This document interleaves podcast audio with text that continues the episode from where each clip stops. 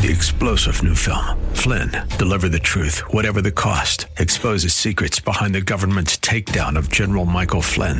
Flynn knew what the intel world had been up to. He ordered the first audit of the use of contractors. This set off alarm bells. He told the truth. He was the most dangerous person for Donald Trump to hire. They had to get rid of Flynn.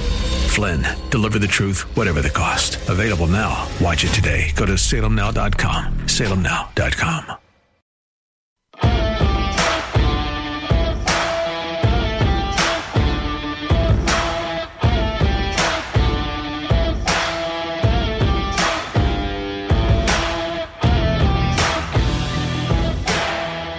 Welcome back in. Hey, I quickly want to remind you that if you're looking for a lucrative side hustle, you need to check out the Alpha Beta Report at the alpha beta report dot com. When you get there, there's a Jack Windsor tab. You can click on it and enter the discount coupon code Windsor, W I N D S O R, and uh, these guys will hook you up with some discounted training in education, investing, the markets, stuff that will help take a small amount of money and turn it into a towering asset. Thank you to the Alpha Beta Report for your continued support of the Ohio Press Network. Check them out at the alpha beta report dot com. That's alpha beta report dot com. All right, Mark R. Weaver, he's an author. He wrote a wordsmith's work, uh, former deputy attorney general, state of Ohio, media law attorney, crisis communications advisor, adjunct professor, prosecutor, and friend of the Bruce Hooley Show. Mister Weaver, welcome back in today. How are you? Good morning. It's always interesting in the news when we talk. There's always something that touches on law, crisis, government, media, so I'm always pleased to be with you. Well, thank you, and I'm pleased to have you here because um, a lot of what I say is probably bunk, but when you say it, it matters because you have experience and perspective. And that being said, I want to dive right in. There are two things I want to talk about today if we have time. Uh, a report on gun crimes in Ohio, which I thought was pretty interesting. But, uh, you know, we can't bury the lead here, Mark. forty documents were published by the Southern District of New York on Wednesday related to the civil case involving Jeffrey Epstein, um, who many claim did not hang himself, who was arrested and later died in his jail cell in twenty nineteen. Uh, the death ruled suicide by a medical examiner. Mark, I spent until about two this morning combing through and reading, and I'm about twenty-two of the forty files completed. I'm going to give you the stage here. What did you see? Did you have a chance to look at things? And what do our listeners need to understand about this tranche of documents that has been released? Well, people should welcome transparency in the courts. As a prosecutor, nearly everything I do is available for the public to review. So I'm a part-time prosecutor. And when I, in fact, I just prosecuted a child rapist a couple months ago in, in Marion County. And so all of that is open for public records inspection. The federal government's a little different. Ohio's got pretty robust public records law. Just now has a federal judge started to unseal and allow us insight into some very, uh, very troubling deposition and other documents that show that very powerful people interacted with Jeffrey Epstein, may have helped him, uh, you know, in his uh, ability to get what it was essentially a sweetheart deal from the federal prosecutor in Florida to not be prosecuted for child sex offenses. So, uh, yes, a, a couple things, and I want to hit that. But I just – so there's, you know, depositions, uh, what I think are like interrogatories or maybe they're called something different, but basically, hey – Uh, Giselle, you're not answering all these questions. We need the court to compel you to answer these questions directly. There was some of that back and forth. What's the difference between, I mean, a, a deposition, should we put more weight in it? Was there anything in any of the depositions that you saw that's compelling? But I want to, so that's question one and then question two, and then I'll let you answer both of them. Um, and I'll shut up, believe it or not. But um, this secret non-prosecution agreement, that's what I read and I went, wait a minute. It was secret. So they were. So, so the feds are interviewing uh, people who alleged to be victims, and the victims are thinking, "Hey, I'm giving them this information, and we're going to put the bad guys away." And not so fast. Th- there, there was a special agreement. Is that is that something we should be shocked about? I think yes. The non-prosecution agreements are somewhat common. I entered into one years ago as a special prosecutor prosecuting a public official. I insisted he resign.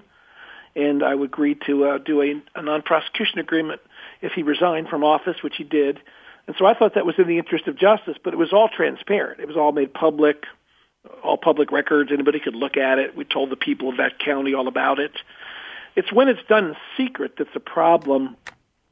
So th- there's nothing wrong with a non-prosecution agreement, but if victims are not told about it before it gets entered, then victims' rights have been trampled upon.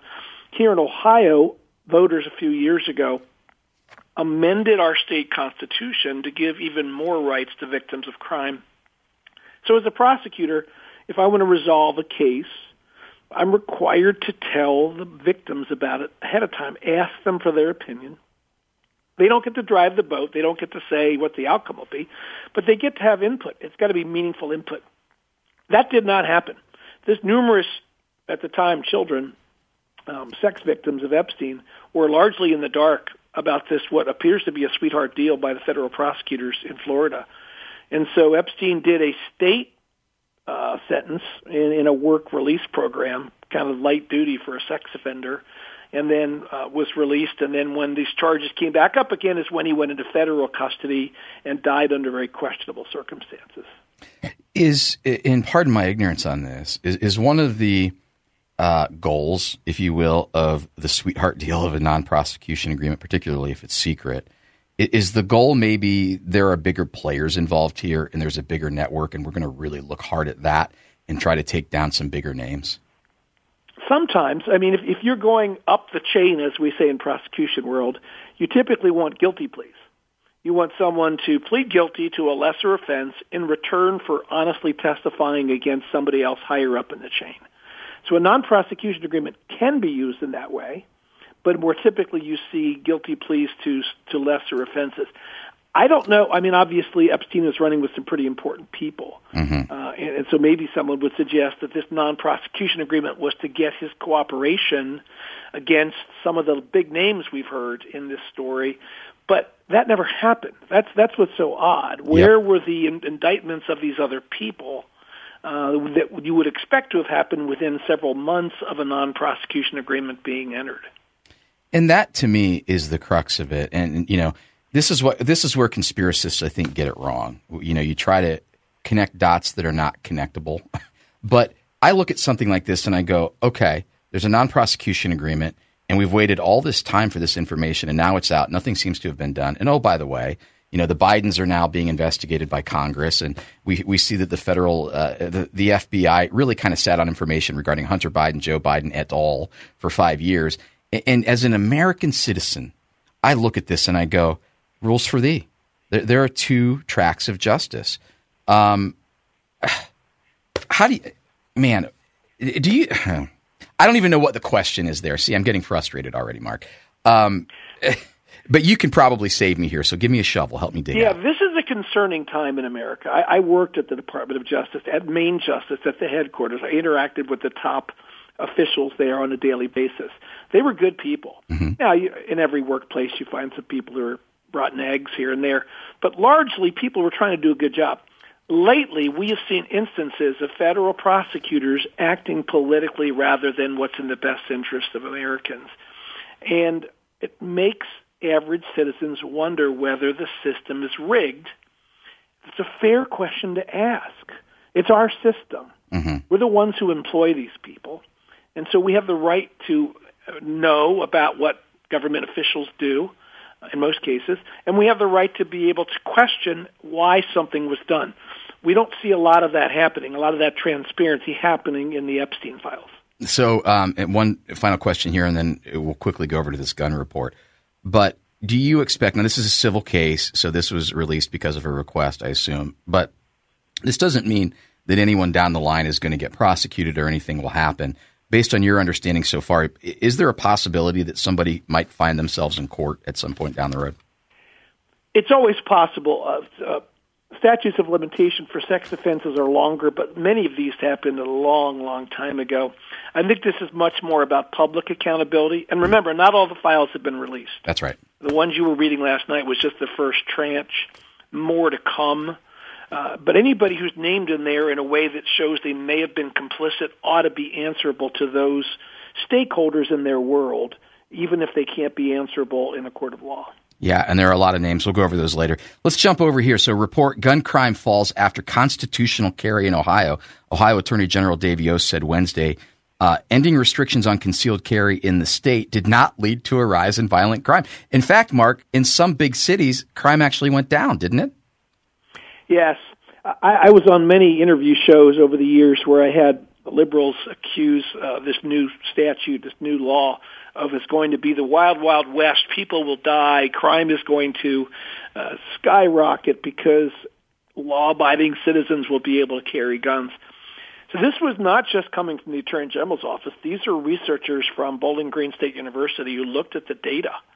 Uh, and because in twenty twenty-two, when, when Ohio legislators allow citizens to carry a concealed weapon without a permit, Uh, crime didn't go up. In fact, crime went down.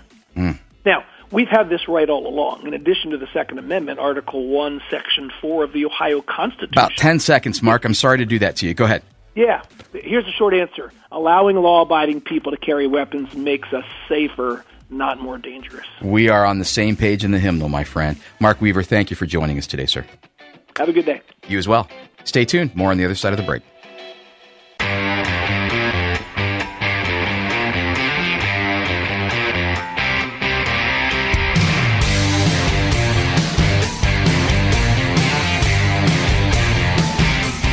Thanks again, Mark R. Weaver, for uh, talking with us about um, the gun report, short story, when law-abiding citizens have guns, communities are safer. It's a hard concept. Shocker. Hard concept for the intelligentsia to to grasp. You know what? You know what gets people in trouble? The superfluous guns. Oh. The extra guns not owned by law.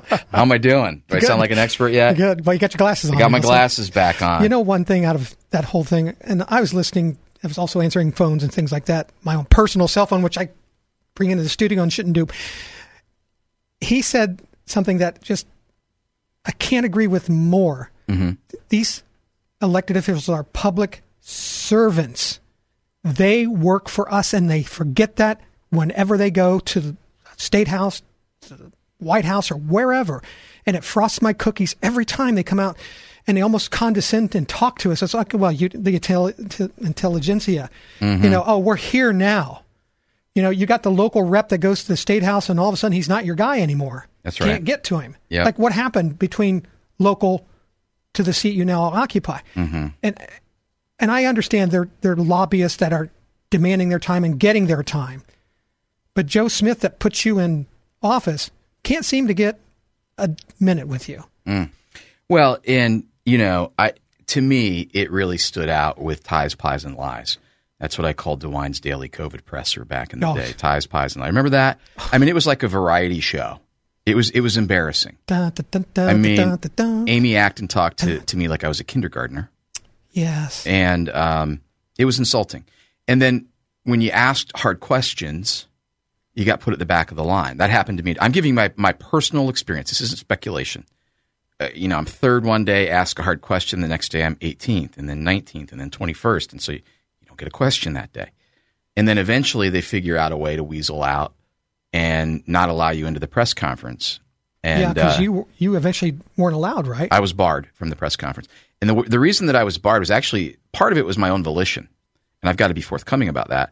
Um, I had worked for a news outlet, and then another news outlet wanted to hire me as their managing editor. And I said, well, I'm going to do both.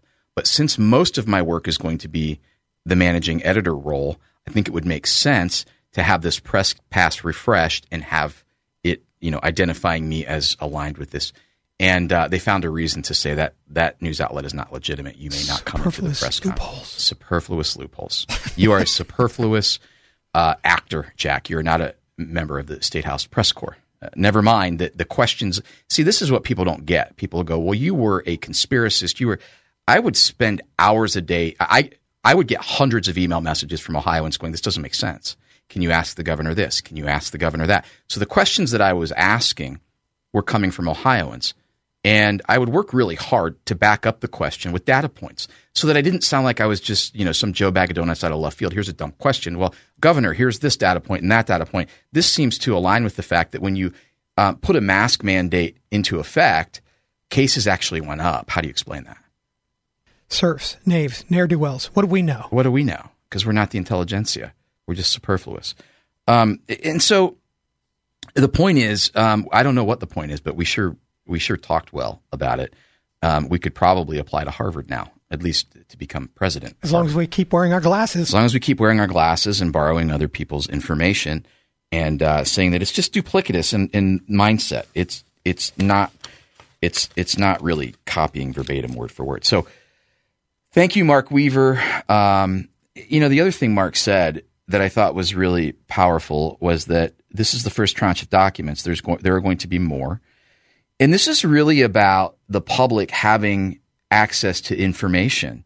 And it really then is incumbent upon us as informed citizens of the world in which we live to make sure that we understand what we have our hands on, whether it's a deposition, whether it's, you know, an attorney representing one party in a lawsuit claiming X versus somebody under oath saying, no, this is what happened and this is how I recollect it happened. And, you know, I want to read you a, a few things because I just, I mean, these documents are here.